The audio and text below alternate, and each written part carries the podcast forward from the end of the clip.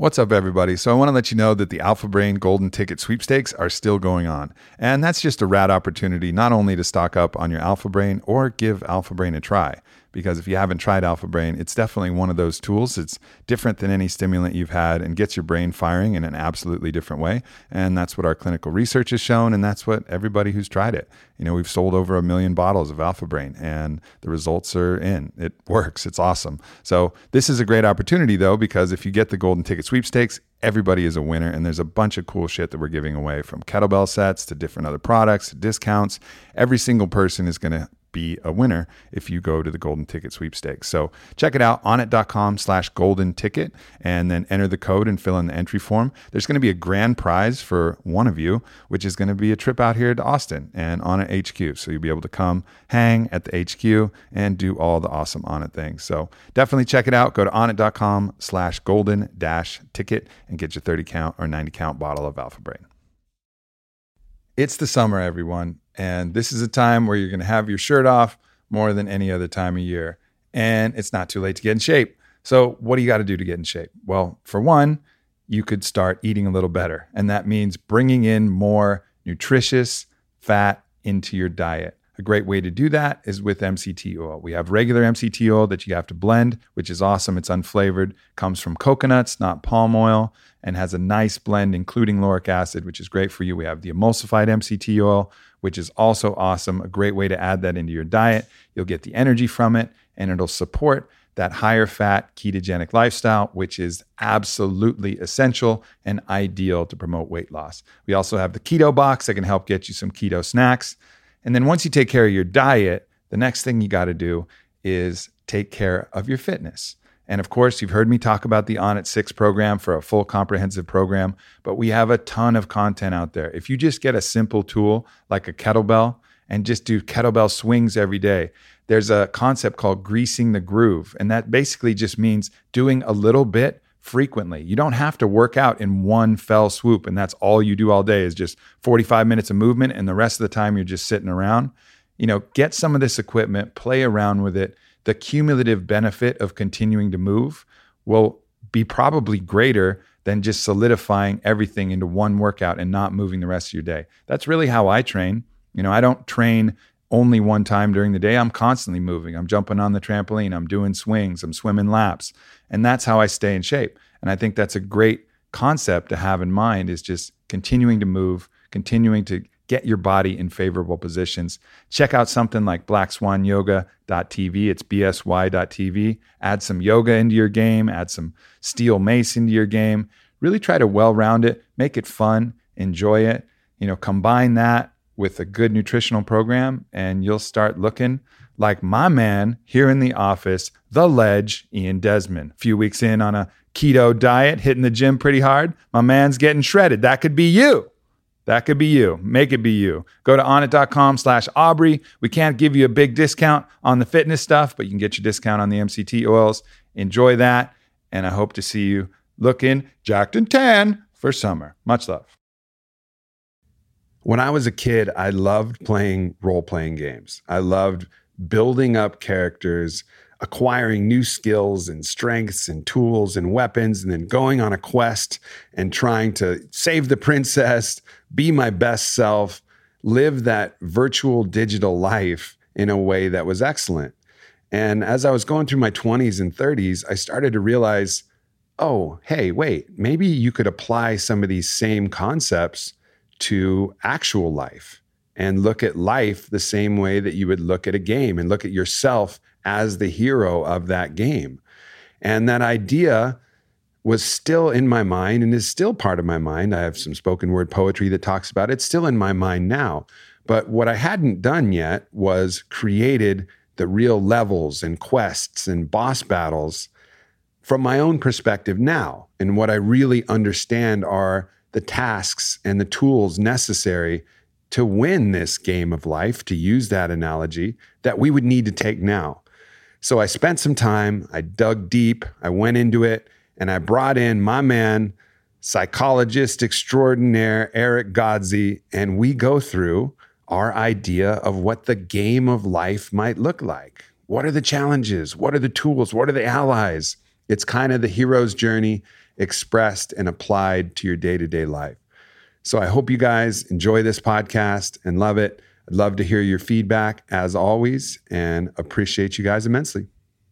What up, fam? Welcome to the Double Secret exclusive podcast with my man, Eric Godsey. That's me. That's you. Yeah. If you haven't listened to the Not Secret podcast we did, definitely check that out. That was dope. We talked about the hero's journey. That's another analogy, another way to look at your life. And I think this was a different way to approach it and something that I've been mulling over for a long time because I was a huge fan of role playing games growing up. Same. And really, what was happening there, I think, is you're able to project yourself into a character. So, like your avatar, sometimes you get to create it, or sometimes it's out of the box. There were some games where you could like build your stats from the start. There's sure. a game called Wizardry, which had like no graphics, and no anything, but it was so dope because you had this random lottery of points you could assign, and you could be like a samurai or a thief or a wizard or all these spells and stuff. But it allows you to project yourself into this avatar Mhm. and then have reliable, tangible improvement scores that you could get. So you get the thrill of getting better, which I think is something that we like innately feel. Addicted to growth. Yeah. We're addicted to growth. Like that's what we're here for. I think we know at a soul level, like we're here to learn. We're here to grow. We're here to improve. And with a video game, you get fucking stats, you get weapons, you get to- Dope shirts dope and armor. Yeah. You had to fight dragons. You could equip stuff. You make friends. You save people. I mean, I think about it now. The games are so good now. Like we were Final Fantasy players, right? Amen. Amen. Dragon Warrior. Do you ever get down with some Dragon yes. Warrior? Fuck. I loved those games. Imagine if they were as good as World of Warcraft is now. I would not have a job. I'd not be employed. Thank God. I I, Like- I got out just in time. Seriously. Like I watched my brother get into World of Warcraft and he fucking crushed it in World of Warcraft, but it was so consuming because he's got actual real friends who really think he's Did. actually cool Yeah. for what he's doing in the game. Like that's a mind fuck. Yeah. Like that is that's even another layer. But regardless, like it's that reliable growth, you know? Whereas in real life, it's hard, man, because you spiral, you're up and down. You don't reach level 10 and then the next level is level 12. Sometimes you're at level 10 and it's like, oh, sorry, bitch, back to level two. Yeah, Like, and- you don't know shit. And the frame of reference for what growth is is uh, dynamic. Like your own system for what might be growth can change, and and like that's like an existential crisis where the way that you rate your level vanishes, and then people Yeah. fall into abysses. But with Final Fantasy, if I, if I slay that dragon, I'm going from 13 to 14. Exactly. Every And time. you're accumulating gold pieces. Right. And you're like, and the gold pieces don't go away. You don't have car payments. You know? You're only buying weapons taxes. There's no taxes There's no in any role playing game because that would fucking you would turn that shit off. if just as you slept, you got less money. Forty percent taken away from every dragon slaughter. That would be the worst. yeah, bad idea for No. any game makers to do that. No. But that's life. So it, it Yeah. provides this like finite set of rules and things that allow you to progress. Hmm. I also think it's kind of one of the benefits of a traditional martial art is that Yeah. you know you can belt up and so you get like actual almost like titles or levels or or scores that you can Symbolic progression. Symbolic progression. Something we need. Yep. And we are direly absent of. So I wanted to try and like apply that to apply that to life. And it's but it because it really works the same way, except just you just don't have that external validation. And it was I was so obsessed with the improvement of characters. Same man. Like there's a, the one, the most ridiculous one was this game called Quest for Glory. It was a PC game. And I fucking loved that game. It was like set in like um fucking ancient Persia or something like that. And they had like genies and Yeah. And I was like, you could choose your guild as like warrior or paladin or thief. I was always thieves guild. I just like expressing my shadow side Right. of like, and Since the early days. and they had like a bunch of different characteristics. Like throwing was one of the characteristics. So the thief for a thief who wasn't particularly strong, like if I could throw daggers really well, I could fuck up desert For sure. creatures like from afar and they couldn't Yeah. hit me. And so I'd literally just pick rocks up, type in like pick pick up rocks, and then throw the rocks at nothing in the Mhm. desert until my stamina dropped, and then I would steal food and then sleep and build it up and throw more rocks. Yeah. I would spend hours throwing rocks just to get that one point from like 10 to 11 to 12. and You could get up to like 99, I think, in throwing. And by that time, you were just a fucking savage. Like For some sure. monster comes across the stream, wha bam! Dude, it's so what they call it is grinding. And like I was the same way. Like as soon as I got to the point where the tutorial of the game would like let me train, I would just grind for fucking like eight to 10 hours. And so I find that the way you play a video game actually like reflects how you approach life. And what I found, especially when I was young, is I was so averse to challenge that I would train and train and train until it became easy. And then I'd stop playing the game. I Yeah, would yeah, train yeah, so yeah. much where it would become easy and then I'd stop playing it. Yeah. And like I did that for years until I recognized what I was doing. What I was doing was avoiding challenge. And then I would still grind a little bit so I could get that like dope sword, but then I'd go and actually fight the bosses and it'd be challenging. Right. I mean, I sometimes so I would test it early, you know, but I was almost disappointed when like I barely squeaked by, you know, Right. Like I wanted to be badass. Oh, yeah, just fucking dominate because you put all those hours yeah, in. Yeah. because because the game was also so enjoyable to play too, and to Yeah. win it was always a letdown to a Mhm. certain degree. It was like you you won, but it was like there's that period of disappointment. You're I like, cried in my childhood after I beat some Final Fantasy games. I'm talking. I have trauma, and, and I'm about to share some trauma with you. I think I was 14 and I beat Kingdom Hearts. Uh-huh. And back in the day, before YouTube, like when you beat a game, you got the cutscene at the end, which was like Uh-huh. the ultimate gift that's of the payoff. My fucking grandmother was downstairs and was yelling for the whole family to come into the kitchen and she bitched us out about someone not refilling the ice cubes and I missed the cutscene to the game. Oh, And no. I, and I cried. I was a 14 year old boy crying in my Oh, kitchen no. at my grandmother and then I'd go rebeat the boss. But it, you know, Yeah, it's not quite the same. I got through that, it. No, that I first was just time. bitter the whole time. because you already knew you could do it, Right. You know, I just had to re fight the boss for it. And in all those games, the boss transforms into like just gets uglier and larger as you beat the versions. Or at least that happened in the Final Fantasy games. Mhm.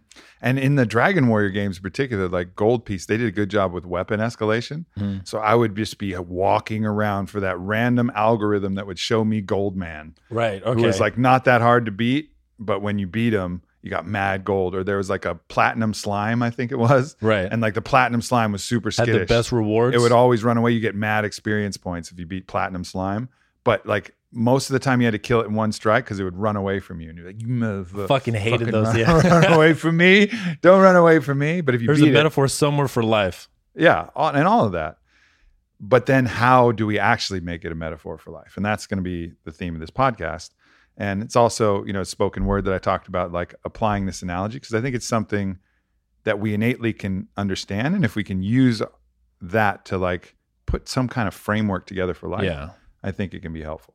And I think, like, from a psychological point of view, the things we create are actually reflections of how our minds already operate. And so the creation of role playing games, I think, emerges out of the fact that our psychology has evolved to see life as a hero's journey. Mhm. And we've manifested that in role playing games. Mhm. And so it's the perfect metaphor because it's the one that we've already created unconsciously to represent life already. Yeah, it reflects the truth that already exists. Like what Jordan Peterson would talk about, like a good story. Yeah. Like a good story doesn't tell a new story; it reflects the true story that already exists. Exactly. You know, something that we innately know, like, oh, that makes sense. You put in work, you improve. Mhm. You know, you get ready for this. You challenge yourself. You defeat it. If you're not ready, you die. You die that ego death, and you come back again. You know, Mhm. in the video game, it's like an actual death, and you get whatever resurrection Right. thing that kind of and you just lose. that. That's where the tax happened. At least in Final Fantasy, if you die, that's when you lost like twenty percent of your gold. It was the worst. So I guess Yeah, we die yeah, daily. yeah. Where each each paycheck, we just die a little bit. hmm And also the making friends and allies too, especially like the more choices you could get. Mhm. Like that was always cool. Like, do you want this person to join your party? Right. You're like, oh fuck, I don't know. Are they cool? Are they not cool? are they really going to help me? Do I need that shit? Yeah. And choosing your character yeah, too. dude. Like, are you going to be a wizard? Well, the spells are dope, but then if you have to go hand to hand combat, once, you're dead. you're dead. you know. Yeah, I, I would try in the game Wizardry too. You could switch characters too, but you would lose all your skills, but you'd keep the spells. So, like if you started, if you started as a wizard or a white mage or black mage or a wizard could do both, right. then you could learn the spells and then switch to warrior class, but you'd have to build your way back up. Interesting. That's Like- almost like seeking mastery in one domain, and you switch, and you kind of learn the Become essential novice. skills, but you got to start over. Yeah, Interesting. yeah. And so you could get these amalgamation characters that were like s- super bad. We're the most badass, and that's an insight to life. Like, if- Yeah. you know, it's so- it's something that Robert Greene talks about in Mastery. Is like if you really want to find your way, get really good at a couple of things and then keep switching and then you come to a new thing where that class has not ever been made mm-hmm. like you're the copywriter and the psychologist and the podcaster that's me projecting you know like and you create Yep. a new category Yeah, and in wizardry, it would be you would be the samurai appearing with samurai weapons and samurai armor and whatever. Mm-hmm. But you could also heal the rest of your party because you picked up those white mage spells, and it'd be like you could also cast a fucking fireball or whatever you needed to do. Did you play Final Fantasy Tactics? It was it was a lot like that, Uh-uh. and and you could like pick a class, grind and get skills, pick a new class, and make these god characters that like had combinations that no other type of character had. Like a samurai who can heal, fucking shut up. Badass. Yeah, And I think that's I've really used that in my own life, right? I mean, this is what Onnit's been about. This is why I can write a book like Own the Days because I keep switching and learning yeah, from different particular oh plant medicine skill set all right let's go down that rabbit hole till i acquire the essential skills for that oh physical fitness skill set okay oh biohacking skill set okay oh, writing skill set okay. And then you add all these things together and you get to be a really versatile sure. individual. Human. yeah. Yeah. and then the combination what robert greene in mastery calls the da vinci effect like being able to harness all of those skills creating the authentic expression of yourself. Badass. All right. So let's go it. I got 10 quests. 10 quests if your game if your life was a video game.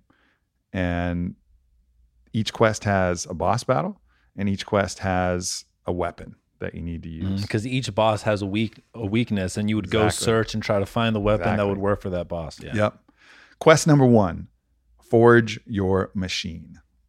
so, this is really that idea of grinding. Like, how do you get your physical body in a state where you can utilize that thing that we have, this avatar that we have that our consciousness can express through and do things? How do we get that thing in order? yeah, like that i think is like the first quest for any human like we got to be able to at least get the minimum viable amount of stuff done Mhm. with this body and it's a level level one that so many people have failed to even make it past level one yeah, you know if if your body's not able to run to have sex to play without gassing out to like move in in this world yeah, that we have, you're not you're not playing the game of life to anywhere near its capacity. If you can't even attempt to get up on a surfboard and feel what that feels like, yeah, you know, if you can't attempt to, if you can't make it up a mountain to feel what it feels like when you're at the top of Bear Mountain in Sedona or the some of these things and you're soaking in the, if you can't make it to that level, you're not playing the game of life yeah, fully at that point, you know. And sure, there's some people who are going to have innate disabilities and challenges that are going to prevent them, but for most of us, it's just a choice. It's Mhm. just the discipline, and a lot of times, the boss battle for that are like excuses yeah, and rationalizations, like these things that we tell ourselves of why we can't. Right. And I, and I think to add to that, the quality of your consciousness, like how you feel, like all the work you do with your mind, the thing that is filtering that quality is the health of your body. And so like even if you are disabled, like the way you eat and the way that you like walk or play can influence the quality of the thoughts that you have. So you know, it's it's not just the hiking. It's like how do you eat? When do you eat? You know, like it's using the body in its complete facet. Mhm. as a way to learn and as a way to actually provide support. I think it's Daniele Bolelli who says, you know, when the body is a wild wolf, when the mind is in, bou- in doubt, the body can provide tangible proof, right? So if you feel like a wild human, like Yeah. the primate that we're destined to be, when your mind gets all squirrely and you're like, oh, who am I, whatever, and then you go fucking rip Squat, a yeah. yeah rip a huge kettlebell workout and you're like, well. At the bare minimum, I know I'm a fucking savage monkey. Yeah, you know? for sure. and like, so you have some like footing to Yeah. stand on. Like, okay, well, at least I know what this thing is that I'm made of, Yeah. and that can help provide that like baseline. So, and really, the weapon that I chose for this is that skill I talk about a lot in the book, and that's really an extreme version of choice, because it's not that most of us don't know what we need to do. I mean, sure, there's been some bad advice like eat a bunch of whole grains and stay away from fat. Like that's bad advice. So you need better information. But for the most part, we know what we need to do. We know we need to move. We know we need to get fresh air. We know we need to unplug from our phone. We know we need to, you know, work out. We know we need to do these things. but we don't. Right. And so, what I call mental override is that version of choice where you just say, "No, I'm going to do this today." Yeah. And it's a, it's a fucking cheat code, man. Like there's whole books written about it that I think you could write a book that's better, but that's a different topic for a different time. But like most of us, especially if we aren't taught this, our default, and I don't know when we got this because it's not an evolutionarily advantageous way to be, but the moment we feel discomfort, our default is to move away or to stop doing the thing that triggered the discomfort. Like what mental override is teaching you to do is the moment you feel that, that's when you have the opportunity to train that part of your mind. And y- your whole fucking life is on the other side of that feeling. Yep. And I think with a video game, like you know that you get a payout from defeating the monster. Yeah. But like it's like so when you're in that shower and you're thinking about turning that shower nozzle cold, and if you've read Own the Day, you know, you know the benefits of that, benefits to cortisol, longevity, inflammation, mental state, you know, all these things that you get. You know it's good. you know it's good.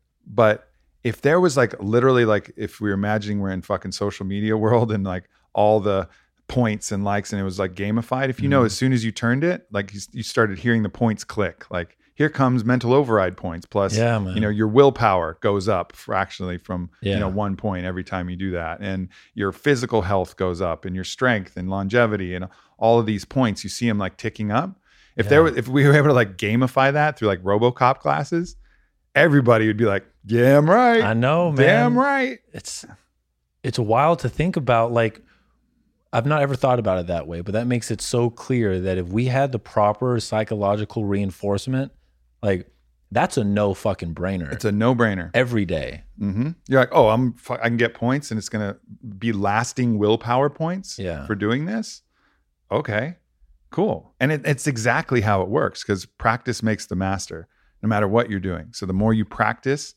overcoming those feelings Yeah. of comfort and shrinking from it the better you get at it so what joe rogan calls conquering your inner bitch right like the more he conquers his inner bitch the bigger bitches he can conquer Mhm. like the more weakness internally that he can overcome you know and and the more he's able to do that the next time and the easier it becomes to do it because you reliably build Yeah. that trait and plus get the benefits to strength and physical Mm-hmm. performance and all the other things that you'd want And it's counterintuitive, but like the moment you start living a life where when you feel that discomfort, you move beyond it, you actually enter a realm of life that's way less crowded, but the rewards are way higher than before that stage of life because so many people don't ever get to that point. So it's mm. actually less competitive there for like the resources, but there's way more resources there. Mm-hmm. So it's it's counterintuitive, but if you can get beyond that mental feeling of I'm uncomfortable and then you do it anyways, like abundance just starts fucking Yeah. flowing in a way that feels almost unfair. yeah i just keep getting this image of like the available resources being like an inverted pyramid and the difficulty being a regular pyramid and they're overlapped right and so like the higher you go up the difficulty ladder you know the deeper you go into the fat part of the abundance Yeah. pyramid And know? it's it's because the type of person you have to be to get to that point is so rare that there's just so it's there's no predators there. Like it's No. like and Yeah, also like you follow the other things of like collecting the allies you know Mhm. to use that and collecting the allies like once you've done that once you're that type of person and you've collected the allies because you got to remember like in your if you're building your war party for life right you're your allies are going to want you to be a badass too for sure. right so if Yeah. you want a really kick-ass like mage you know in real life this is everybody's their own their own character Everyone's the protagonist. yeah, they're only going to join you. It's not just whether you want them to join you, no matter who you are. It's bilateral. It's like actually like World of Warcraft. Like, are you going to join this fucking dragon raid that we do? Well, what are your skills? Who Right. are you? What level What do are you bring? What do Yeah. you bring to the table? And so you get yourself to that level, then you start accumulating allies, and then at that point, you have so many fucking options. yeah. You know, like here where I stand, one of the things that as stressed out as I get, you know, and worried about whatever macro event might be happening with Onnit or whatever, I know that, well, fuck, I've built a team of allies that we could pivot this. Yeah. And, you know, as long as I stay in integrity and continue being the type of person that they would want in their fucking war party, Right. we could pivot this and say, all right, maybe this Onnit dragon you know, slayed us for some reason. It didn't work. Well, all right, what's the next dragon? Mhm. You know, we got myself as the skills and the team able to do that. But that Yeah. starts with bringing yourself up to that level where you're valuable. and you know like it it goes back to world of warcraft like you start beating up like swamp rats you know like that's Oh, yeah. where you start and that feels like it's the hardest thing that you've done in the game so far but as soon as you get to a level where you start having a bunch of like hero allies you're only fighting dragons Totally. you know and it's it it kind of sucks but it's like the people who are having the hardest time are the people who are still at the very beginning Mm. and like the quests get harder but your capabilities and like the resources you have just bloom and The blossom rewards get bigger. Yeah. The whole analogy holds. I forget which one of the games. One of the games you like literally start out with no money and no equipment and no anything. And so you like you were fist fighting the monsters. oh my god! I mean, one of the games like you go out literally you're, you're attacking them with nothing, and then you could like maybe have to get like a wooden sword. It was like some crate or like just regular iron sword, you know, which is like the fucking lowest fucking thing. you- always the shittiest the weapon is an shittiest thing- iron sword yeah, and it's like the bare minimum. But as soon as you got go from fist fighting slimes or whatever basic ass Yeah. creature that you had to get, and you got it like the basicest ass weapon and like leather armor and an Yeah. iron sword, and like, all right, well, I'm on the path now. you know, and Yeah. eventually it's like sword of ice and fire. You exactly know, like just- fucking excalibur Yeah. or exodius or Yeah, whatever exactly. yeah um, all right, so forge your machine, like that's fucking level one. turn the shower nozzle cord Turn- cold every day Yeah. Get those points. Feel the points tabulating every, Yeah. every workout you do. Even though you might lose some of it, this is the attrition thing. Because that's the thing about a video game that's really appealing Mhm. is there's no attrition. right Like you reach a certain level of strength, you go to sleep, you don't play the game for two weeks, you're still just as strong. In That's a really good life, you know, there is an attrition, and I think that can be frustrating. But the truth of the matter is, once you've been in shape, it's way easier to get in shape. Like I could quit doing it. Like I'll go to Peru, I'll lose 10 pounds of muscle in Peru. I always do. Damn And i don't have 10 So, pounds to lose Fuck. right. So I'll come back and I'll be 10 pounds lighter. Mhm. But what took what the amount of time and effort it took me to get to where I am from nothing, from Yeah. scratch, it was a long time. But to get back to where I was, it's way shorter. It's like how a basketball player or somebody can have like a catastrophic injury Mhm. And then come back and still be in the NBA. Like Yeah. you always uh, like the wow, they haven't been able. remembers. They've they've been out with a fucking knee and Achilles thing for nine months, and then they just made it back, and they're still in the NBA. You know how? Because the body remembers. Your belief exactly harnesses that ability to remember. So don't even worry about the attrition. Like once you've got there, that's the new level that you know that you can get to, and your body will adapt and get back there way quicker. And then the gains of improvement from there will be smaller and more Yeah. marginal. And the key is like the cheat code to life is momentum.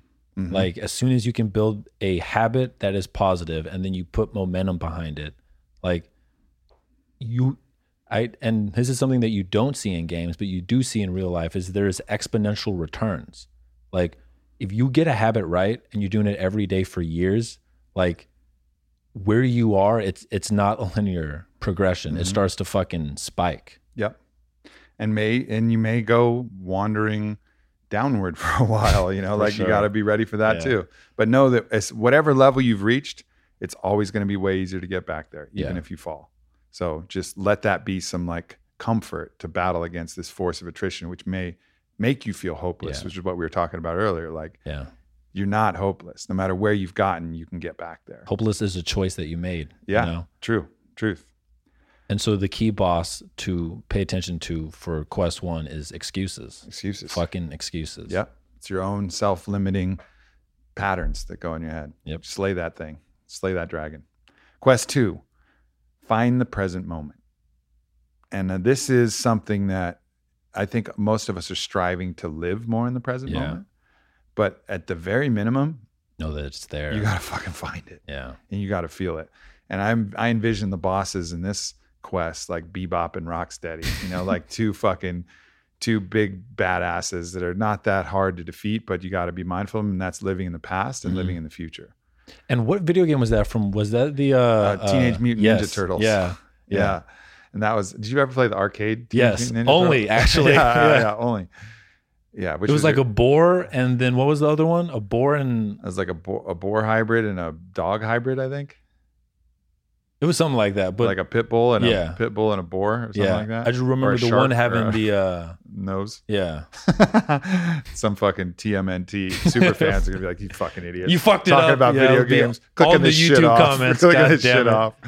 Um, yeah, so it's so easy for us to live in the past, be thinking about what we could have, could have done, should have done, ruminating, punishing ourselves for everything that's happened before, lamenting all of our personal history and these stories and all the reasons why, you know, which is basically just again excuses as to why we are where we are Yeah. and just living in that past moment. Or the other one, the Rocksteady, is to project into the future, like, oh well, I'll just, you know, I'll be happy later. Let me just get to this point and just not actually living ever in the present, always thinking about the next thing. That's the curse of the type A's.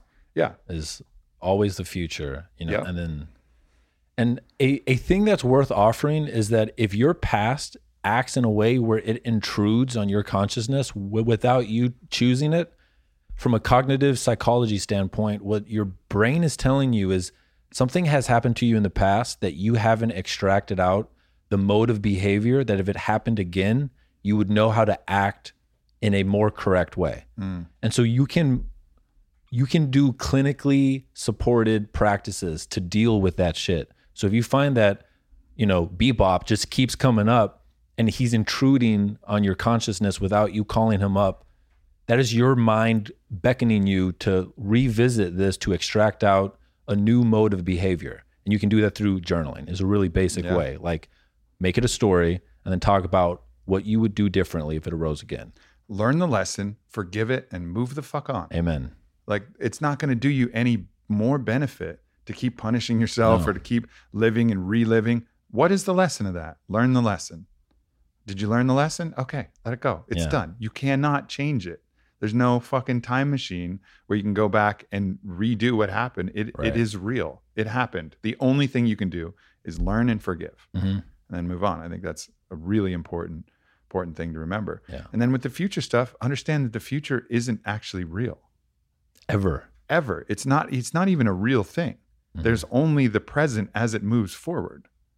Right? Like and in the future, you'll either be still in the future or in the present. right? you know, Yeah. like there's only the present. Yeah. Either it be in the illusion of the future or be in the present. Yeah. Yeah. exactly. Like, well, the future. Well, in the future, are you going to be in the present? You know, so you're Your right present now. self will always be. Yeah, your present self is the future of your past Yeah. self. It's it's it's always there. And if you unless you're living in that, you're not living. You're projecting yourself into an alternate reality that isn't actually here and now.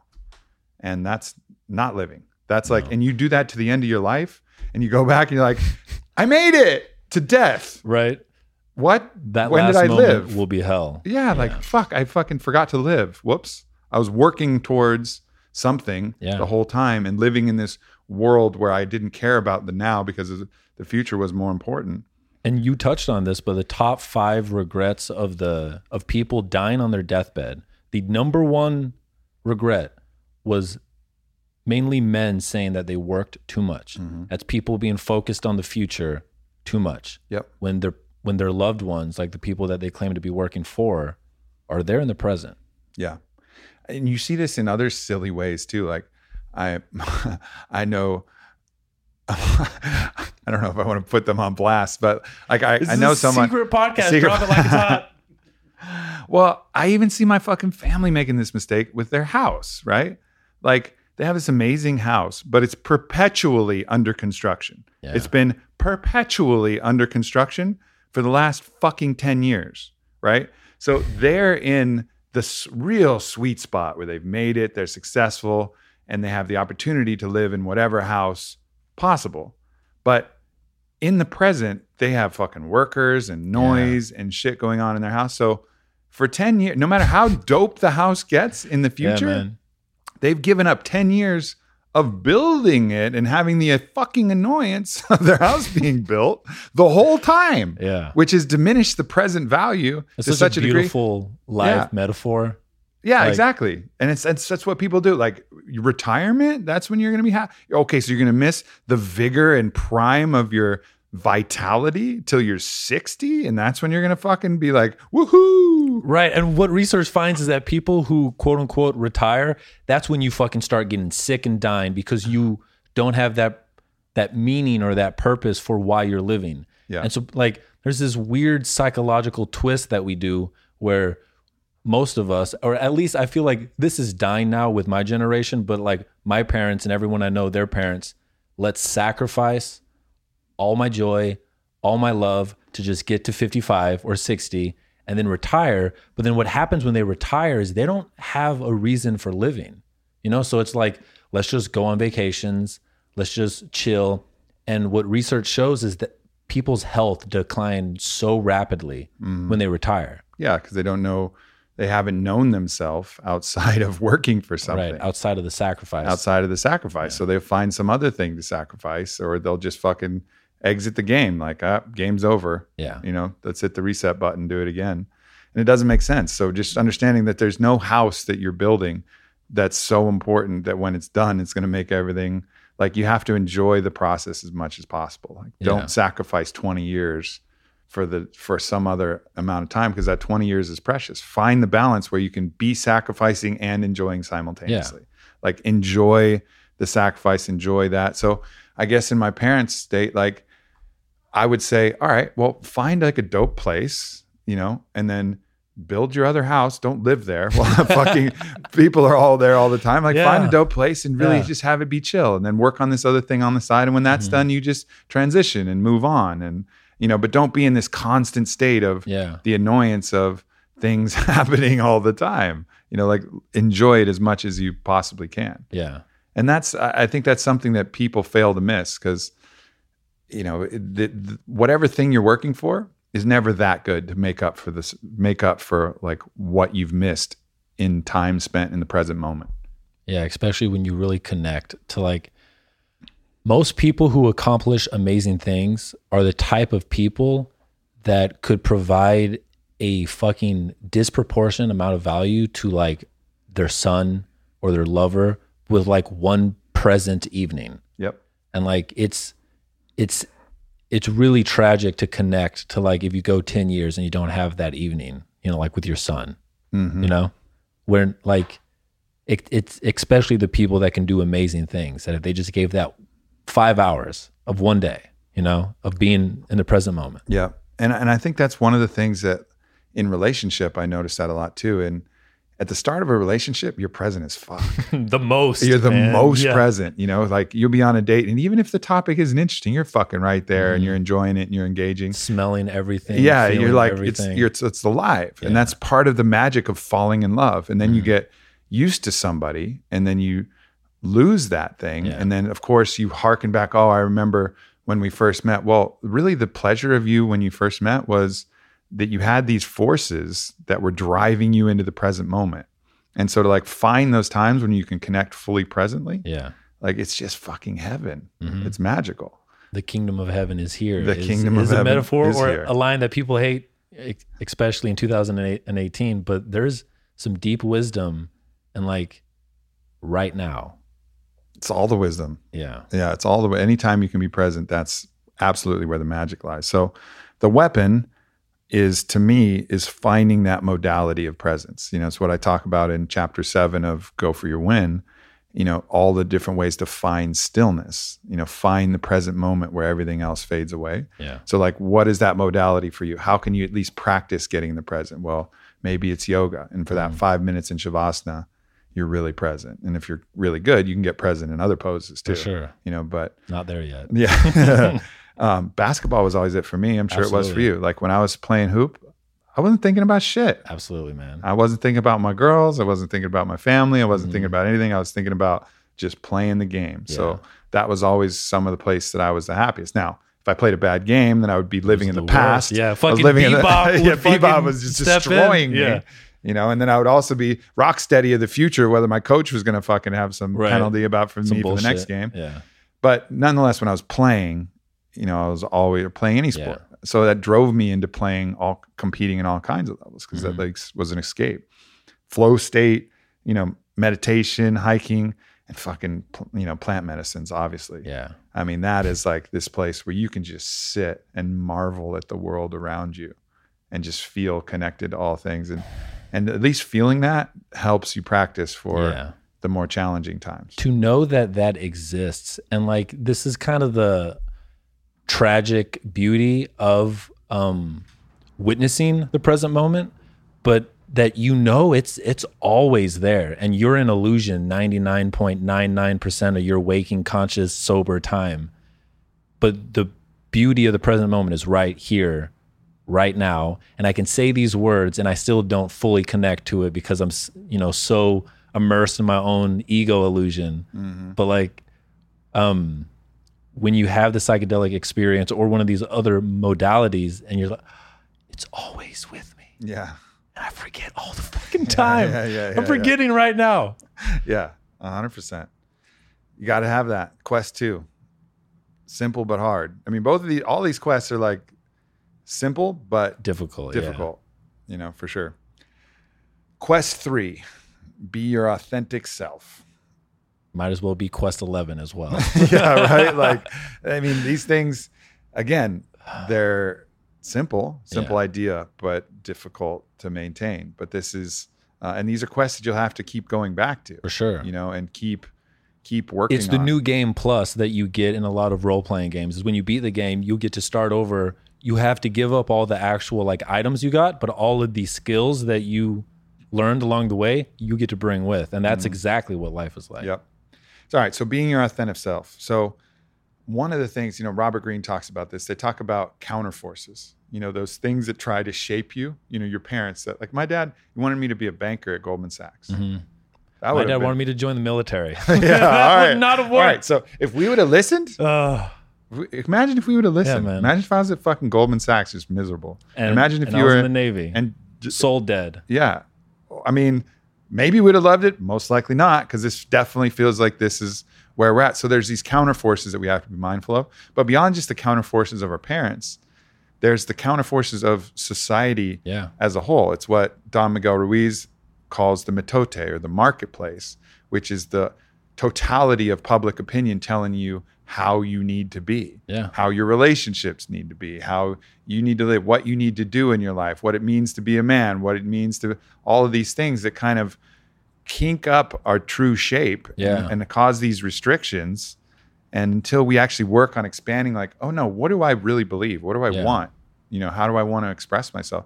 And fuck, man, it, it, in the time we're in, even sometimes laws for sure are a problem. Like Sure. if the law says that you know you can't smoke weed, and smoking weed actually helps you understand your body better, understand something, then you kind of got to break the law to Right. figure out who your authentic Yeah. self is.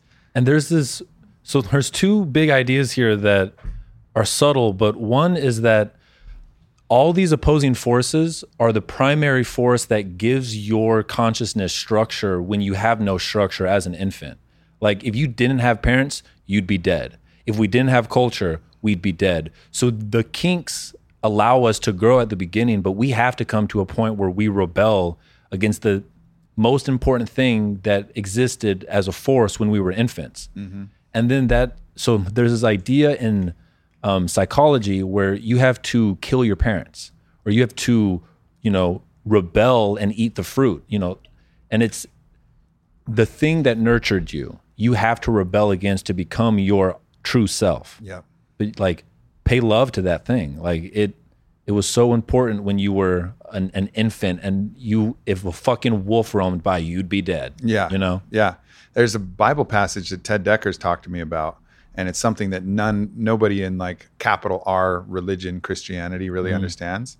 And it's to follow my way, you have to hate your mother, hate your father, hate your brother, hate your sister. right right? And they, they use the word that gets translated as hate, but it doesn't really mean hate. But what it means is to disregard that relationship that might impede upon Yeah. who you really are. You know, like the need to get validation from your parents or validation from all these things or the way that they look at you mm-hmm. influencing that. You must disregard all of that. and so if they're twisted that Yeah. disregard will feel like you're hating them right. and it's just a part of your test like to, to be you you might have to deal with their emotional reactions with you being in your truth And you know that it's another mini hero's journey because everybody who does that, you know, if their dad, if their parents say you'll never be an artist, you'll never make it, they succeed as an artist, give their parents that artwork, and the parents are like, "I'm so happy you did Yeah, this." and they're I lo- I lo- crying and they're crying, yeah, and they you." apologize. Yeah, exactly. And it's this full way, full circle. You just have to go through that journey, Yeah. that journey of,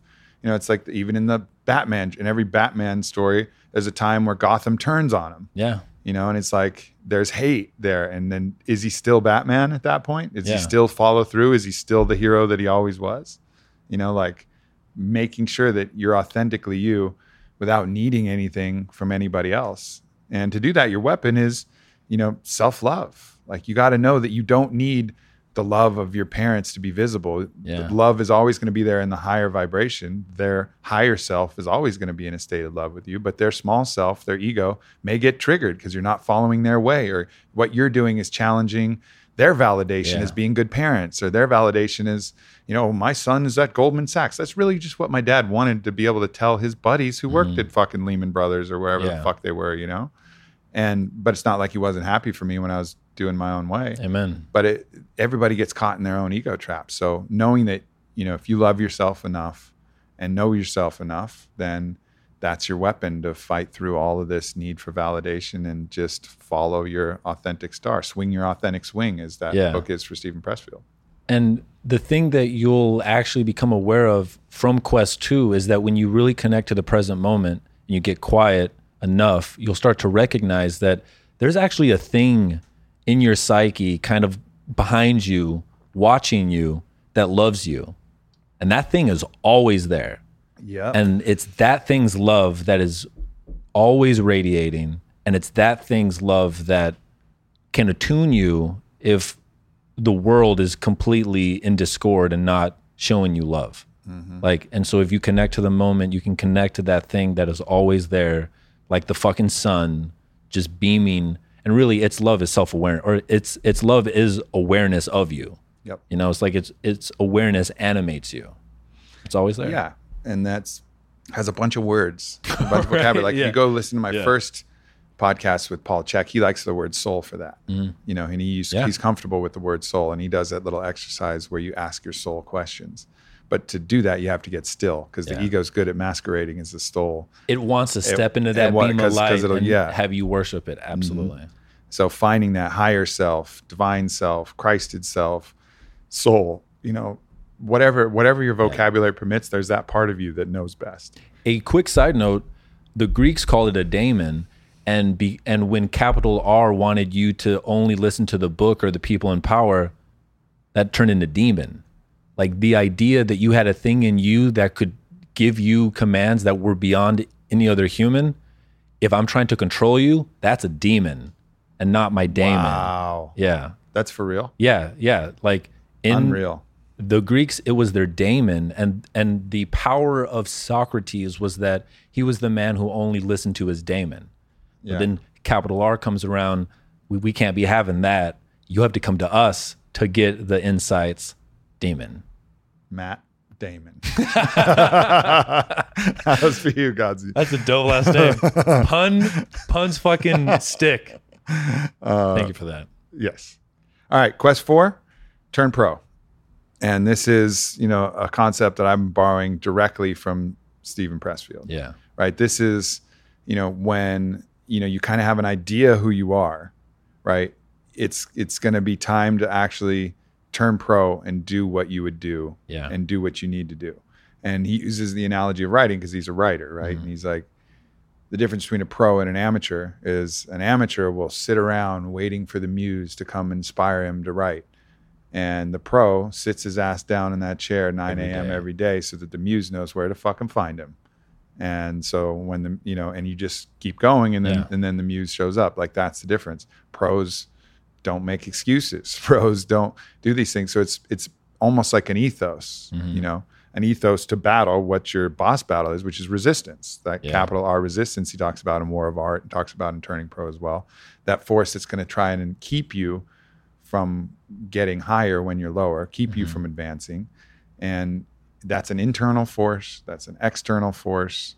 And, you know, at some point we got to say, like, thank you for this resistance that's Yeah. going to allow me the the pressure, the gravity by which so I can go strong. Yeah. You know, that's going to be the cocoon like we you talked about in that Absolutely. podcast. It's going to give our wings enough force that when we burst through it, we have the strength to fly. Like, thanks, resistance. Resistance is your greatest ally. It is your ally. It's the thing that's going to make you. And I I really like the way that this is laid out because if you become present, you can connect and start to discover what your authentic self is asking you to do. Mm-hmm. And when you recognize that call to adventure, it's it's time to bow your fucking head and be a student and and learn. And that's when like that's what turning pro is is basically creating the habits where you begin to hone the skills and it's finding your authentic self that will whisper to you like these are the skills that you need yep. it's like all right it's time to bow my fucking head and start grinding Yep.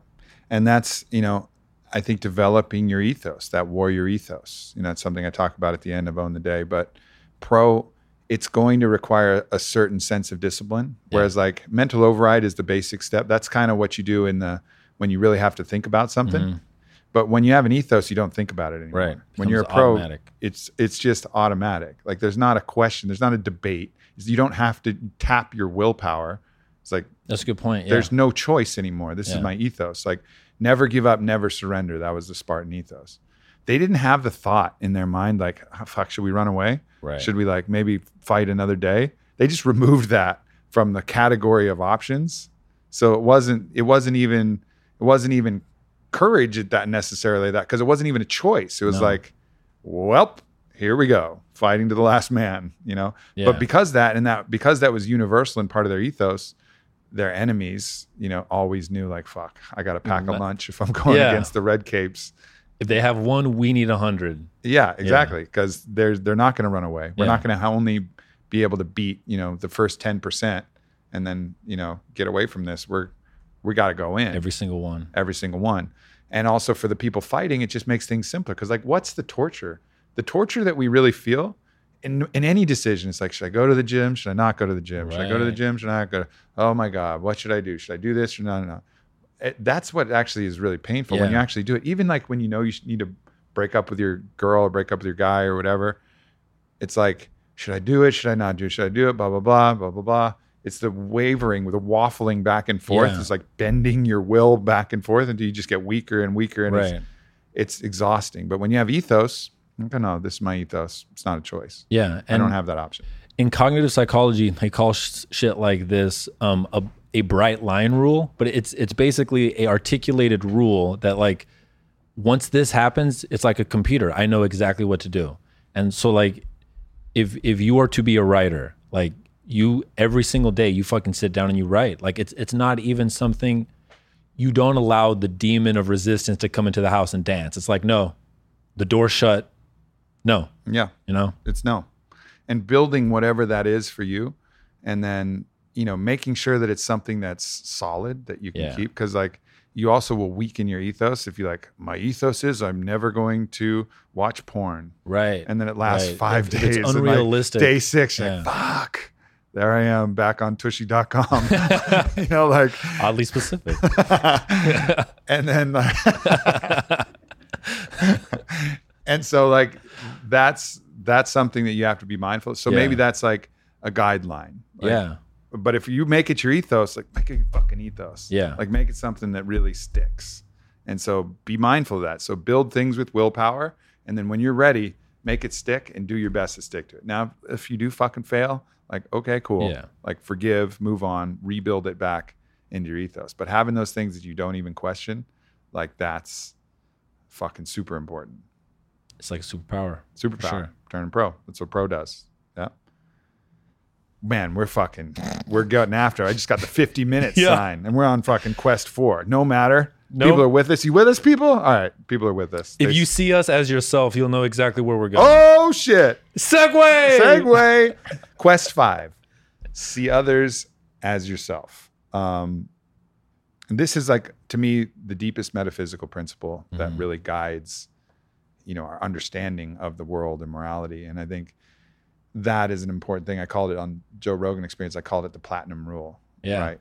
Do unto others as if they were you. hmm You know, not do unto others as you would like them to do it to yourself, which I think is actually the true meaning of that, if you talk to Ted Dekker, is the same thing. For sure. Like do unto others because they are you living a different life. Yeah. Like everybody is you living a different life. It's the only thing. And to me, like, you know, and I know I have my own weapon here, you know, certainly for me, it's been psychedelic medicine, you know, which has really helped me defeat the enemy of this, which is the ego. Because Yeah. the ego says, I am separate. I am the only thing that's real. I am the only thing that matters. Yeah. Because it only knows itself as relative. It knows itself in pure relative position to all other things. And it feels like it's the only thing that matters. So a sociopath is someone with such an overblown ego and it's so big that they don't actually recognize that anybody else is real Right. or that anything outside themselves is real. So they just try to put everything else underneath them. Mhm. Whereas the opposite, which is in accord with truth, is that everybody is same. And there's a couple ways to do that. One, psychedelic medicine, you'll feel it. Yeah. You'll really feel it when that happens. And two, for me, like my relationship has done like probably been the fucking forge that's helped out the most. To be in an open relationship and having somebody with my lover. If I don't see that other person as me, and if I don't see Whitney Mm-hmm. as me, That's the key, I think, is not recognizing that your lover is like you, is me. you. Her Yeah. pleasure is my pleasure. My pleasure is her pleasure. Random other lover, their pleasure is my pleasure. My pleasure And is their ego's pleasure. twisting just hearing the words. hate the that. ego's like, fuck No, that. it's mine. Yeah. That's my girl. Yeah, this is my thing. This is my thing. Nothing else but me matters. And if you think about it, like that's where ego in our culture is allowed to hide, is in monogamous relationships. It's like, no, this is where all my reciprocity, all my altruism, no, this is my person. Only I can give them love. And it's culturally accepted. Yep, exactly. And you got to transcend that to really have a true. That's what gives you that love to be of service. That's what makes you want to be fit for service and makes you want to be of service is knowing that these people around you are real because they're the same as you and you're real. You know, like you have to know that in order to even love somebody and even care about somebody enough to actually do that. You know, and so uh, again, with all these quests, this could be quest 10 or this could be quest 5, but man. you have to at least see and it starts with maybe seeing one other person as yourself. Like it's Mhm. easier to do that with your homie maybe at first rather than Right. because it's less triggering. Like it's easy for me to see Kyle as myself or you as myself and then you know Whitney gets a little harder and then Right. Whitney's random lover who I don't know The hardest. oh the hardest you know I want to stab him in the neck that's not me I want to fucking To be in truth I well yeah with I ego. I remember. Oh man, I, I remember. I'll tell this story because it's a secret podcast. Yeah. I remember. I remember she was starting to see this guy, and he was a fighter, and he was in the UFC, and uh, and it hadn't nothing really had happened yet, but there was some exchanges, and and um, this was early on in the relationship, and I remember I was watching him fight on TV, and I go, man, I hope he wins. But I hope he wins because the other guy kicks him in the nuts so many times that he gets disqualified. Just the shittiest It's shit just coming shitty up. thing, right? And I was like, well, I was like, well, at least I want him to win, but I want him to win by the other person DQing because. And guess what? Fucking happened. It fucking happened. No way. I, I even I even verbalized it to like my homies. I was like, yeah, I hope he wins. I hope he wins because the other guy kicks him in the nuts so many times he gets disqualified, and it fucking happened. And I was like, no way. That's so Am I in a fucking simulation? I have that thought a lot recently, especially having the job at Onnit. At least once every couple months, I'm like, fuck, is this real? Yeah. Yeah. I mean, it's it's it's amazing. And that was like a just a fucking mind-blowing moment. But of course, that was my failure. It was me doing like the bare minimum. Okay, I hope he wins. You know, like I don't want him to like lose and get like beat up. But if my ego was still holding on, I wasn't I seeing it him to suffer. Fucking suffer. Yeah, exactly. I want him to lose in the way where he can't do the thing to my girl that I don't want him to do. To I'm do. desperately That's afraid he's gonna exactly do. what I don't want. Oh man. And a thing that I would offer to the like, so I grew up in the materialistic science worldview, and like it's deep to my core in my identity. But I think a path to the same understanding is we all share the human condition and the human apparatus that creates this condition. And it is so hard. Like there are so many things that can make people suffer, and everyone's shittiness, everyone's life, they all want the same things. And it's like love, security, meaning, and like that's in everybody. And if you can connect to that humanness in someone else, if they cut you off, like on the street, or if, you know, some mom is yelling at her child somewhere, and it's just like deep in that person's ego is just the thing that wants love, security, and meaning. And that's in everybody. And we all want it. And if you can connect to that, it's so much easier to be compassionate and it's loving. the core of every great spiritual teaching, whether it's Christianity, where it's the Hawaiian kahunas with the Ho'oponopono. You know, whenever you see something that offends you, recognize that that's you in a different life, in a different body, Yeah. doing that same thing. Like, how do you express that same thing? they had different traumas, different traumas, different things that are coming up, up or a different moment in time, you know, and, and just always seeing the self. It's that practice of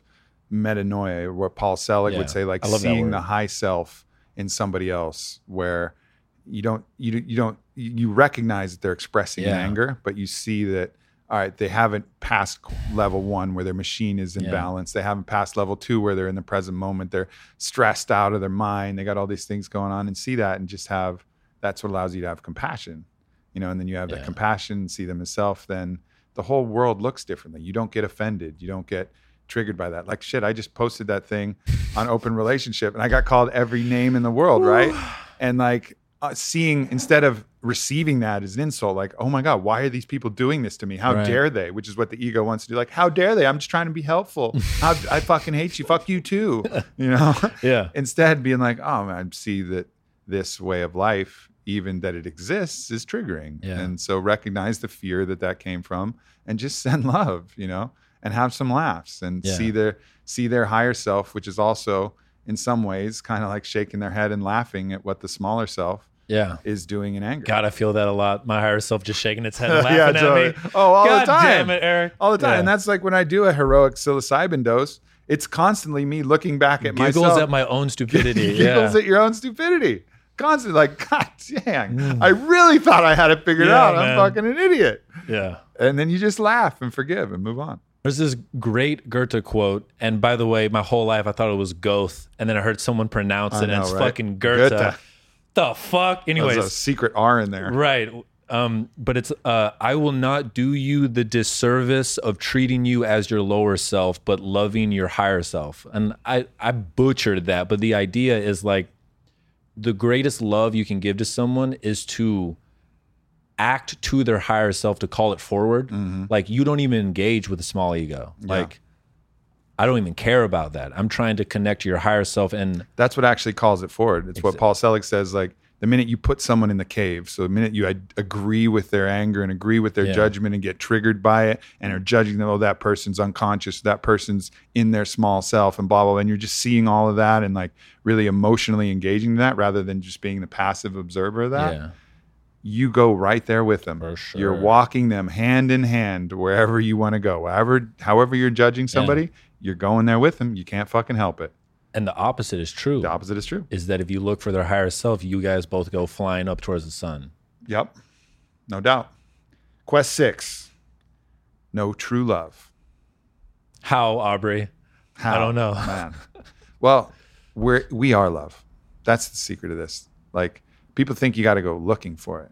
You gotta go find Yeah. it. Where do I find true love? Have it reflected. You're fucking true love. You are true love. You are true love expressed somatically every second, all the fucking time. And it's only your fear and delusion that is keeping you from recognizing that state of that state of love. And whether that's love that you express amongst other people, whether that's love you express with yourself, your community, your tribe, your earth, it's always fear that masks that and puts clouds between you and the sun. You know, so the boss battle there is fear. That's a fucking boss, man. It's a boss. And, you know, we could probably do a whole podcast on fear. And, you know, but really knowing, I think the key thing is just knowing that truth is that love is always there. It's like the present moment. It doesn't go anywhere. yeah. It's with you constantly. Like the state of love is with you constantly. And it's between whoever you're with constantly because their love too. Your Yeah. love, their love. What's in between? I don't know. Ego, fear, delusion, you know and so it's less about going out and finding love or cultivating love it's about clearing out the other shit you know clearing out all the fear pushing the clouds from the sky so that you can actually feel the sun warming your heart What is something that we could give people listening, like a concrete thing that they can do when they're experiencing fear so they can connect to truth? You know, it's, I think the key thing, there's a lot of intermittent tactics. There's exposure therapy. There's ways to like handle fear. And I think we talk about a lot of those in the Go For Your Win course as well. Yeah. And, um, but I think the big thing is, is to understand who you are. So you, un- and knowing that you're loved. So you understand that that fear isn't real. And it's, it's a long journey because then you have to really understand and identify as that force of consciousness, as your Christ itself, as your divine self, your higher self, whatever th- this thing that we've been using, consciousness. You have to identify as that and understand that that thing is above fear. It's beyond fear. It's in a Yeah. place where fear doesn't exist. And so you elevate your understanding to that level and then recognize that, all right, there may be all these other challenges and potential for pain and potential for all of this but that's only temporarily going to touch you because the truth is that you're beyond it. And I would really recommend at this level, you know, it's a shift in identification. Like there's that Einstein quote, you can't solve a problem on the same level that it's created. Right. You know, there's, um, you know, Mooji that basically, there's a Buddhist teacher saying that basically if you're going as your ego and you're going as your mind, you're constantly on fire. And if you're trying to put out fires while you're constantly on fire, you can't put out fires while you're on fire. Yeah. Like imagine your hands are just on fire Just- and you're trying to tend to fire, right? It's The It's not gonna work. Midas touch. yeah, exactly. The opposite one. The opposite one. The fear touch. Anything you do in fear is bound in fear. Yeah. So you elevate yourself to love and just let the fear evaporate. Let the Yeah. fires go out on their own because you realize that you're not able to be burned. And I think so. A thing that came up in me uh, when I asked that question is like people at home can qu- very quickly make a fucking list of like what are 10 things that you are afraid of that you know are stupid. And then like once a week could be a fear date. Like you take your your fucking weak ego out on a fear date and do one of the things on that list. Like one might be like walk up to a girl and ask her for her number. Yep. Fear date, you know, or one might be like collapsing, and again, it's collapsing the delusion exactly. that you need her validation to make you worthy of love because Right. that's really what you're afraid of Like, because what go the sting what is the sting of, of rejection if you didn't receive it yourself and use that as a mirror to look back at yourself and not give yourself love yeah. there's no difference you go up there and you get rejected it's no different than not talking to them it's a relationship that's not going to go anywhere right it's this fucking Yeah. same thing but because of our own ego and our uh, look oh my god it must mean that i'm ugly or i'm not worthy Right. or i'm stupid or whatever you just quit that because that's all fear and delusion anyways and just open up the possibility it can only be a net win Yeah. And I think what people recognize is that the shit that you're afraid of, you aren't afraid of the thing. You have a response to what you think the thing will be. And if you consistently make yourself do things that you're afraid of, you recognize that like fear is this psychic cloud that is not ever the thing. And if you go mm-hmm. do the thing, the cloud moves. Like it can't exist in the same place that the event occurs. It's a thing that only exists in your thinking about or anticipating the event. You know? yeah it's like it's like a phantom and you Yeah. have to identify in the vibratory in the dimension of that phantom to for it to affect yeah, you. Yeah. You know, like that's the only way that it can hurt you. And as soon as you shift your identification beyond that, then the phantom can it tries to slash you and Yeah. it goes right through. You're like, oh, would you try to punch me? You're a ghost. like you missed. Yeah. You'll continue to miss because you're a ghost. And it and then it it stops. Mhm. You know, and you just dispel it with the light of your identification. And it, it, the same thing happens in dreams. Is like if something's chasing you in your dreams, if you don't look at it, it it it runs the whole dream. Mm-hmm. But if you turn around and look at the thing, at least every experience I've ever had and every experience I've ever heard anyone talk about it, the thing that you thought was chasing you, if you look at it, it's always something like young or weak or small or old or broken that you weren't looking at. And I think that that translates to how fear operates in the conscious world. and that's too. the beauty of the psychedelic experience because it's like a lucid fucking dream. yeah. Right? So you get that choice to turn and face it. You know, if like the, the devil or the demon comes, you get the choice to face it and give it love and watch what happens to it. And I've told those stories a bunch of times from ayahuasca or even a dream that you woke up. As soon as you face it and show and be in love, it's not gonna it's not gonna fuck Yeah. with you. Yeah. Oh. Oh. Face your shadow, quest seven. Um, you know, this we is- basically just did that one. That was Yeah. a segue. that's it. I mean, that's really that's really what about the same thing that we're talking about. Like to know true love, you have to face your shadow. So presumably I could have swapped those, face your shadow, then know true love. I think that would have made some sense. But it's these are the inner parts of yourself. Like I guess in the hero's journey, like we did in the podcast, approach the inmost cave, you know, mm-hmm. like where your deepest shadow lives and where your fear, but it's not just your fear. So this is slightly different because part of it is your fear and part of it is recognizing the savage nature of the animal itself. Yeah. Like that's the there's there's darkness built into the primate. So so you talk about quest 1, it's like knowing your primate, like knowing that the muscles get strong. Like there's weird pleasure impulses from doing bad things One hundred percent. like and those are built in because they were evolutionarily of an advantage so you get you get a pleasurable response from things that hurt people Yeah. that's part of the primate right like That's in every single one. of in us. every single one of us it deep down in there and that could be something sexual that could be something whatever like however that is there's shadow parts Yeah. there's shadow parts that feel good to hurt And like I can recognize it in my own ego that I have to suppress aspects of my shadow because the idea of them being true makes me so or makes my ego so uncomfortable. Yeah, because you want to look at yourself as a good person, and a- and a, peaceful person, and a kind person, and you are because you identify with those things. But somewhere in the body is programming for a different choose Right. your own adventure. The archetype of the murderer, of the rapist, of the dictator is Yeah. in every single person. And it's so unnerving that a lot of people will do everything they can not to face their shadow. and then that shadow comes and it gets a command position right in your unconscious, and it fucks and you up. and it drives you to it. And then you use all kinds of rationalizations to still think of yourself as a good person, Yeah. but do those things anyways. So you try to steal the good feeling, but without the awareness, so you don't have to judge yourself as being a shitty person. So you use all these rationalizations Yeah. and justifications, and you know, and the weapon to that boss is love slash it's it's awareness that you've already cultivated at the previous steps but then it's having love for those pieces because knowing they are there allows you true choice Yep. if you're unconscious of them they will fucking come up behind you put a mask over your eyes exactly. So awareness first.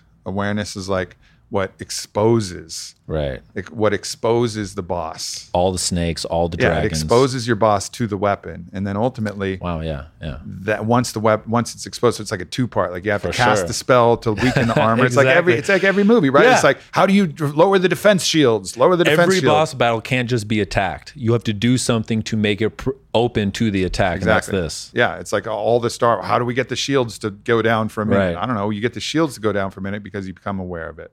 You become aware of the issue, and then you strike only with love. yeah you know, and just this recognition, like, oh, there is the savage part of the animal inside me. Like, I love that. That's I love. I have love for that part. I'm Yeah. not ever going to allow myself to express that Right. because it's not who I am. But it's there, and I give it love, and I recognize it, and that just quells it. That allows mm-hmm. you to bring it into your conscious, out it. of your subconscious. It tames it, and it's there, and you know it's there, and you know that you're a mixed force. You're not Yeah. just all good straight out of the drop. You know, but you know that now that you can control it, you're the master and it Right. doesn't master you. Your demons are not in control. there's this great um, idea that Jordan Peterson talked about on one of his podcasts, but he was looking at the etymology of the quote from the Bible where it's the meek shall inherit the earth. And he was really confused, like, why is that written? Like, I don't get it. And he consulted some scholars, and they basically told him that the root of meek, like what that sentence was saying, is that those who have swords but keep them sheathed are the ones who will inherit the world. And so the psychological aspect of that is like that person who can be murderous or monstrous or vicious, but chooses not to. That's the most powerful type of person. Mm. And that takes awareness and it takes ultimately a recognition of that so that you're not in constant conflict with it so that you can actually be self. And love is what ends any resolution, it ends Yeah. any conflict. Truly ends because there might be other ways that you think end it, but it perpetuates it because it's not over. Like if you do it in hate or deceit, that that dance is not over. No, I like. And then again, psychedelics are a great way to practice this. Like if something comes at you in a psychedelic trip, like fight it. Good luck. Pack a lunch. Have fun. We do not advise that you fight it. Yeah, like have fun because Yeah. you're gonna because it's gonna love that, and Yeah. you're gonna be dancing back and forth, fighting if it's a big snake or whatever, and you're going and it's yipping at you, and you're dodging it, and you're strangling it, and you you can win some of those, you know, but you're gonna be in the level of conflict until right. you until you look at it and go, snake.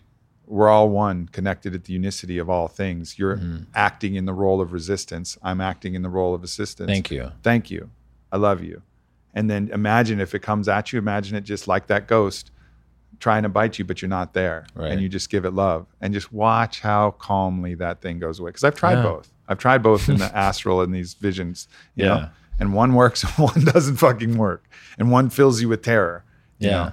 so that's the uh that's the move and it's counterintuitive because you know you, you think you want to take the sword but your sword is love Yeah, it's you know, so there's the archetype of the king in us, and there's the archetype of the warrior, and ultimately, I think the king archetype is the highest mm-hmm. archetype, and it's it's the thing that loves and organizes. Like the warrior is great, and it serves a function, but the throne is for the king, yeah and the main weapon of the king is love. Like mm-hmm. really, the castles and the countries that flourish in the myths is the loving king. It's not ever Camelot. the warring exactly. It's never the warring king.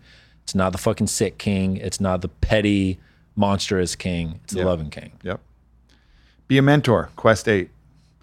You know, I think this is something that is really important because at this level, you made it through Quest 7. It's like you're going to find a lot of people, even if you've made it through Quest 1, right? Like, don't wait to be a mentor till you finish all the quests. Right. Like, if you've got your physical shit in order, okay, be a mentor. If you've made it to fucking Quest 2, or maybe you've missed Quest 1, but you made you passed Quest 2, and whatever, wherever you are, like you'll find somebody who's struggling with that Right. thing All you have to do is be one step ahead, and be you one can help step the ahead people behind you. and you help the people behind you and, and that will actually make you better by doing it like Yeah. if you want to learn teach i think that was yogi bhajan that, that said that and it's absolutely true like the process of being a mentor will help you reinforce that thing that you learn and even if, if it's a skill like you want to get better at pool like teach someone how to play pool Yeah. you know you want to get better at shooting like teach them because it'll remind you of the fundamentals. It'll make you more aware of what you're doing Yeah. and what you need to keep in mind. So it'll always always help. And nothing exposes what you don't know more than when you try to teach something to someone. Because there's this weird game that can happen inside your mind where you think you know something. You're like oh yeah i get that. But the moment you have to teach another human how to do it you recognize fuck i don't understand this at all. Mm-hmm. you know? Yep, exactly. So self-limiting belief, this idea that w- who are we to teach? You know, we still have so much to learn. Yeah, I you always have so much to learn. Always will.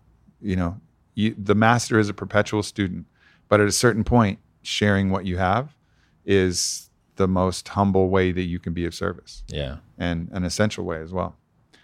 All right, um, your weapon, of course, in that is experience. Any any experiences you have that you've learned from, like Yeah. that's that's your way to to beat these self limiting beliefs. Just gather experience, get those experience points up. You know, this is a video game, so anytime you learn something, every time I beat one of my mini bouts of depression, it's another experience point and another Yeah. lesson, another pearl that I can bring in, even if it's something similar that I've already learned.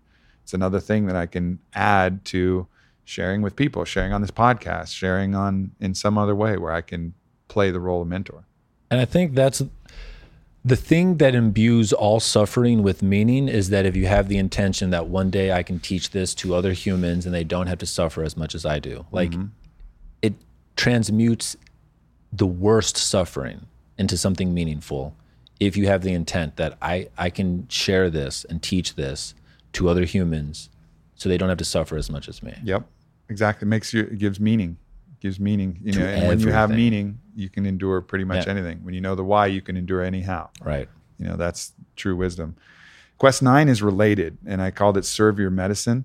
And part of it is serving your medicine as a mentor, mm-hmm. but part of it is just singing your song. Yeah. you know, in all the ways that you can sing your song. And this is, you know, because so like for me, you could say like writing Own the Day is being a mentor, kind of, but it's also me serving my medicine. It's me catalyzing everything, song. putting myself out there in a big way and singing that song of the medicine song of basically Quest one and two, which is really what Own the Day kind of covers, Yeah. right? And my other books will cover that, or being on a big podcast, or you know, part of you serving your medicine. Like you've been a mentor in the office, you know, working with different people, helping people on the team, Mm-hmm. you know, you jumping on the podcast and, and dropping that, that's you serving your medicine. That's you stepping up and you were fucking nervous, right? Like, Very. so you're nervous before that, but you make the choice to go ahead anyways. Yeah. And you make the choice to, and for some people like Whitney in particular, like part of her medicine is actually literally going to be a song Yeah. you know, and she knows it and she's scared to do it. But when she gets out there and sings in front of people, Mm-hmm. She'll be serving her medicine. And that's, that's that final stage. That's, you know, that's coming home. That's Yeah. bringing, coming home with the elixir. That's that final, you know, final stage of the hero's journey. It's like, I've done all this stuff. Now I'm ready to step up and serve my medicine to those, to those I love.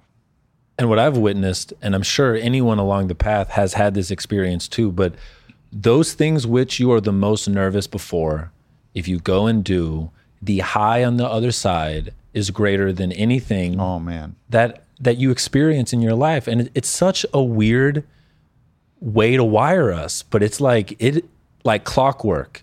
Do the thing you are most afraid of, and the high on the other side is greater than anything that you've experienced. you'll just be vibrating at a whole other level. Yeah. It's like it's fucking wild when you know that you've really done it. Mm-hmm. You know, and I get these moments I get when I get these moments, they're so crazy. It's like a deep stillness and a deep satisfaction, you know, and it could be like I went on a big podcast or even Yeah. I recorded one myself, like after the Jordan Peterson podcast. It's like a weird state where I was like, wow, that one was important. Yeah. You know, after well, actually when I went as a guest on Tim Ferriss, when I did, you know, my own the day talks on the book launch, like you come off and you go, oh shit. Like, like that was something Ultimate attunement. that was something that was really special. And it, Yeah. I don't even want to talk about it. I don't want to jump up and down and cheer. It's, It's not sacred. like the exhilaration of like hitting a shot or dunking on somebody. Not that I was ever able to jump high enough to dunk on people, but I imagine we thought about it. We thought about it. Fucking every night. but like, it's not that thing. It's a different thing. It's a, like a, a another level, and you'll feel that from overcoming those things that you've been terrified of.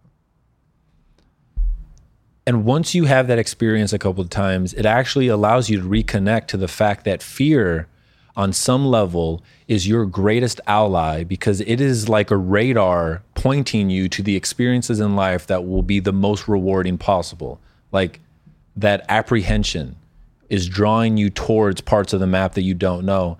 And if you could change the way that you reactively respond to fear instead of not to do as this thing is showing me exactly the way is to move right into it mm-hmm. you know and then on the other side is that feeling of i have a destiny i've worked my ass off and i'm hitting the marks Yeah. i'm hitting the marks on the song of my life Yep. You're you're living the game of life. You're accepting the quests. Like the And fear, the, the fear shows you the quest. It's like, Yeah. How do I know what the my quest shows is? you the quest that's You know, a meme Yeah, yeah, exactly. And how do I know? In, in a video game, it's usually some person in the tavern or some way that you get a note or fucking the raven Yeah. comes. I don't know, whatever. The in this in real life, it's, fear. fear. It's going to show. Wow. And what we're not saying is danger. We're not saying like right not the same fear and danger. We're not even using those words as sim. Danger is a real thing. Like be aware of danger. Danger can create technically fear would be the you know what the only we time it's happening biologically correctly Yeah, yeah, exactly. But the way that we're talking about it's not what we're talking about. Mm. But in in all other aspects, that capital F fear that we're talking about, yeah, that points the way to your quest. That spot take, on. So take a dialogue and look around and be like, all right, what's my next quest? Well, I'm afraid of this. I'm afraid of this. I'm afraid of this. Okay, let's go. Public speaking. Okay, And if you go. really do that, your life will fucking transform so quickly it will barely make sense to you. Yeah. If you actively seek out the fear. Yep. It's it's transformed my life in the last year. Yep, no doubt.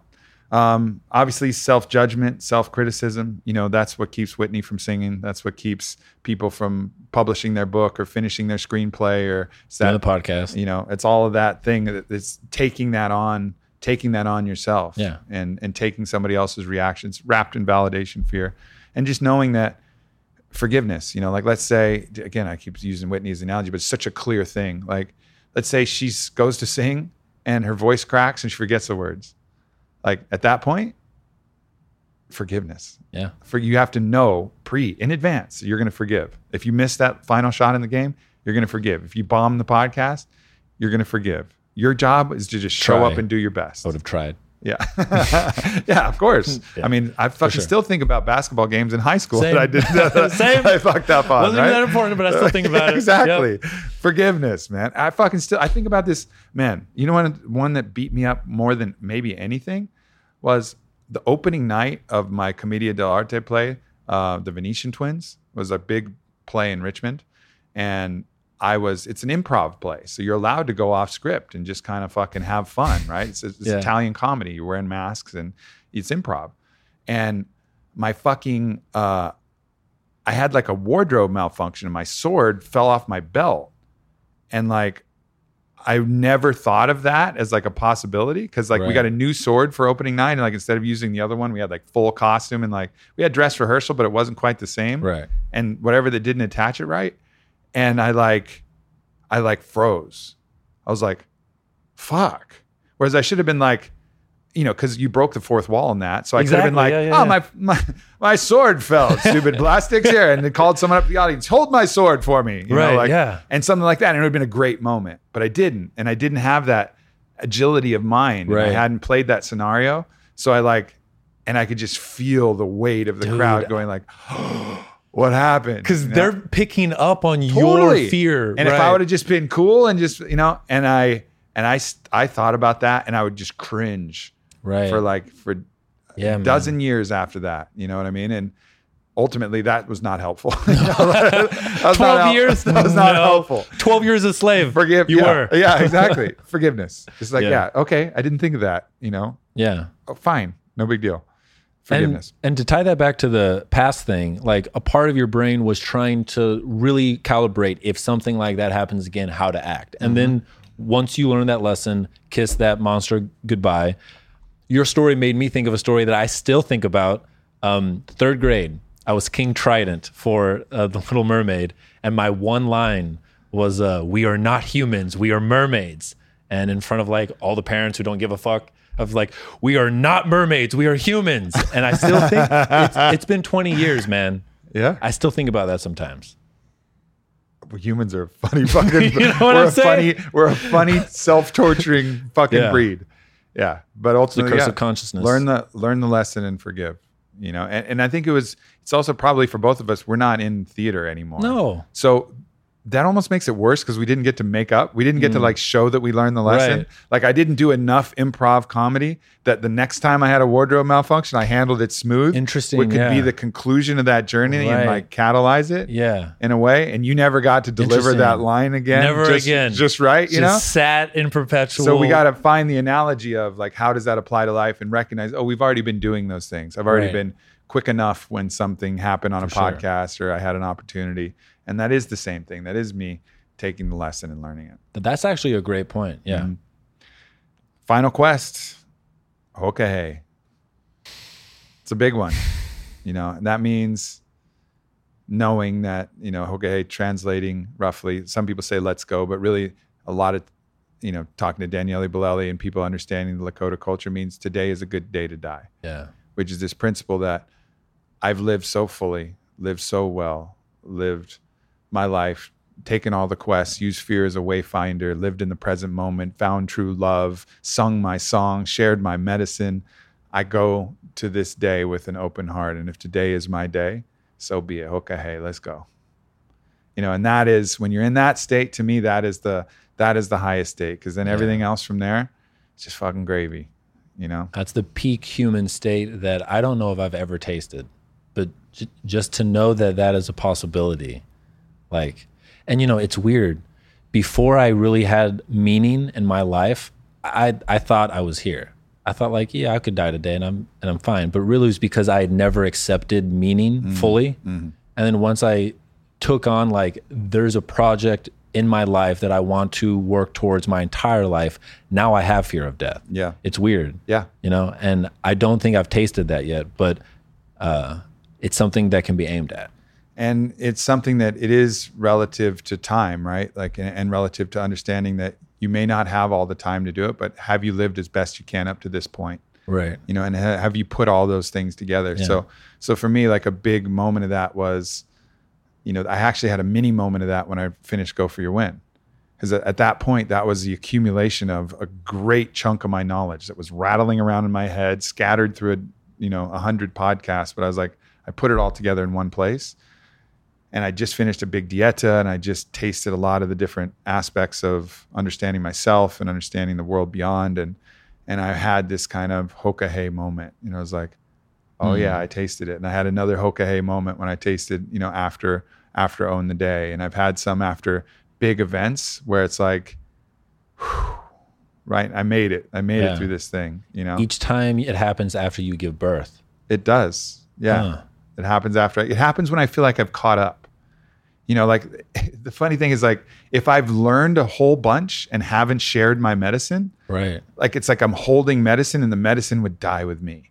And if I feel like the medicine would die with me, I'm not Yeah. in Hokahe. I'm like, no, no, no, not yet. Uh, fucking scrap. Somebody Right. record this. Like, let me record my final thing. It's like, no, no, wait, wait. Any last request? No, let me tell people I love them. Right. Don't be the person who needs to tell people that you love them right in the fucking day. Right. Don't be when the plane is crashing. You're thinking like, I should have fucking told my kid how much I loved him. I should have Yeah. told my wife how much I love. I wish I would have fucking finished that thing I was working on, and you know whatever. Like try to get as much of your medicine out as possible. Express that love as freely as Yeah. possible, so that if it is that time, and I and I think about that in planes, right? Because that's the most out of control Yeah. situation you could be. Yeah. And and that's my kind of like hoka hey check in point. Like if this thing went it went That's down dope. now, Yeah. like how would I feel about it? And I was like, more and more, I've used that as a guide star to be like, you know what? I'd feel pretty fucking good. You know, I feel I'd feel pretty good. I got at least most of my body of knowledge has been out Out of my body. out of my body. I've served the medicine. I've left the best mark I could. I've lived. I've loved. I've tasted. I've experienced. I've fucked. I've enjoyed. I've like I fucking I had a human experience Yeah, for there. sure. And I think that's that is the guide star. And then hopefully when it is our time, you know, it's just all fucking it's laughs and smiles and kisses and grace Yeah. and and it's like hell yeah, you know, I I lived this thing as absolute best I could. If you can go out like like Huxley Yep. on 400 micrograms given to him by Totally. his lover. Let go. Like, Let go, sweetie. If you want to cry, read read uh Aldous Huxley's wife's A account. of timeless moment, I think is what it's called. Dude, yeah. Anthony Bossis reads that as part of his talks. And like the first time he read it, I'm a huge Huxley fan too, but I had Yeah. never heard that before. And I he read that and I was just like It's so beautiful. sobbing. You know, it's like so beautiful and so powerful. It reframes this kind of and again, the boss battle here is attachment, right? Like if you get too attached to this experience, then you're never going to be able to be willing to have that moment to let go. You're too attached to the perfection of your thing. You're too attached to all your ego. You're, You're in too attached, with your sandcastle. You're in love with your sandcastle, and you'll be terrified. Like, no, no, no, don't pull the plug. No matter, no matter what, keep them alive. Keep them on the pumps. You know, there's like no, No grace. grace. Yeah. no grace to the end, because everybody's so attached. They're attached. When it's time, it's time. Yeah. Like if you've lived fully, you know, you go, you go with a smile. You rainbow out of this bitch. Just beamed out. Yeah. And again, truth, you know, the truth of it's another weapon and shows up here twice, but like really being in truth and not abiding by fear. Truth, love, because that is it's the same thing. That's actually a great point. Is all of this fear battling is to prepare you for the final battle, which is the moments where you're dying. Yep. and fear will try to take that moment from you and that's when you can practice all the tools Mm-hmm. look fear in the face and fucking walk through it like Yeah. light Yep. Yeah. Walk into your walk into your next transition with a smile. It's a way to go. okay hey Okay. Hey. Okay. Hey. Well, I'm going to finish this with a poem I wrote called Why. Kind of cap this whole idea of life as a video game. Appreciate everybody for tuning in to this double secret probation podcast. what movie was that? it fuck what movie was that from? Double secret probation? i have no idea Is it like uh, ian I don't know, some kind of comedy. Uh, all right, it's called Why. A kid asked me why. He didn't need to say more because in his eyes were alcohol, Adderall, thoughts of suicide. I looked at him and he was me, playing a different life. So I answered him Life is the best video game that we'll ever make. I mean, look around. You gotta admit, The graphics are insane. There are no controllers except for your brain. When your character gets hurt, you actually feel the pain. Not a single level is ever the same. And not only that, you get to have sex in this game. You don't ever have to play alone. We've got 8 billion people in a massive multiplayer online, offline, inline at the grocery store. And that's just the people. There are plants and animals, vegetables and minerals, numerous, precious, delicious. Every game has rules, but no matter what parents, pastors, politicians tell you, there is only one rule make the game better for everyone. Every game has obstacles, boss battles. That's what makes a game worth playing. So when something comes up inside, B side, outside, it's just a chance to level up. The dragons make the heroes, the demons make the angels, pressure makes the diamond, iron sharpens iron, and this, right now, will make you. So you can swallow a barrel or too many pills, hit the reset button. But when you get back home where there is no pain, no struggle, no victory, no gain, you're going to miss this game. So you'll come back again to play another turn inside a new character that will never quite be you. Or maybe by the time you're ready to play again, the world won't be accepting any more plays. Life on Earth, archived by the memory of time, like Sega Genesis from 89. Let me give you a cheat code to get you started. Forgive yourself mercifully, love yourself ruthlessly, protect the earth fiercely, treat people identically, compliment generously, cultivate community, dance expressively, have gratitude daily, orgasm regularly, forget your history, and live presently. And if things get a little boring, take a few grams of mushrooms and howl at the fucking moon. Ryan, Eric, get here with me. So just go ahead and play, play, play pain, play work, play laugh so hard that tears well up, play fight so hard knuckles swell up, play artist painting your masterpiece, play hero living your odyssey, or play absolutely nothing at all. However you want to, just play. This is a game you win over a lifetime, not a day. I love you guys. Thank you so much for tuning in. You guys are the fucking best. Enjoy your fucking hero's journey, whoever you are, and know that we're here in heart, in spirit, in body, in flesh, in every way possible to support you on the path. Much love. Thank you, Eric. Thank you, Ryan. Peace.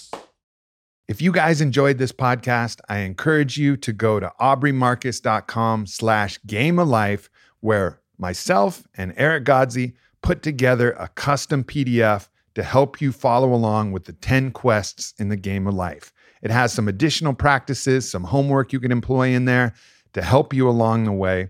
And we just both hope that you got everything that you possibly could out of this podcast. And in some way, shape, or form, it helps you in your own game of life. So go to aubreymarcus.com slash game of life and download the PDF.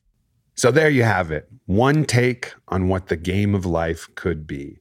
Hopefully, this was helpful. Hopefully, this framed things in a certain way and introduced kind of a vocabulary and a structure to a lot of the things that you were already doing, anyways, and maybe some new stuff as well. That's the idea behind the game of life. Please check in with the Aubrey Marcus website. Go to aubreymarcus.com and poke around in there. I would love if you sign up for the newsletter. Every week, I pour my heart out and let you know what's going on, my own troubles, my own challenges, my own lessons, and my own game of life. So if you get a chance to sign up there, that would be awesome. There's also a bunch of little gifts and goodies on aubreymarcus.com for anybody who signs up.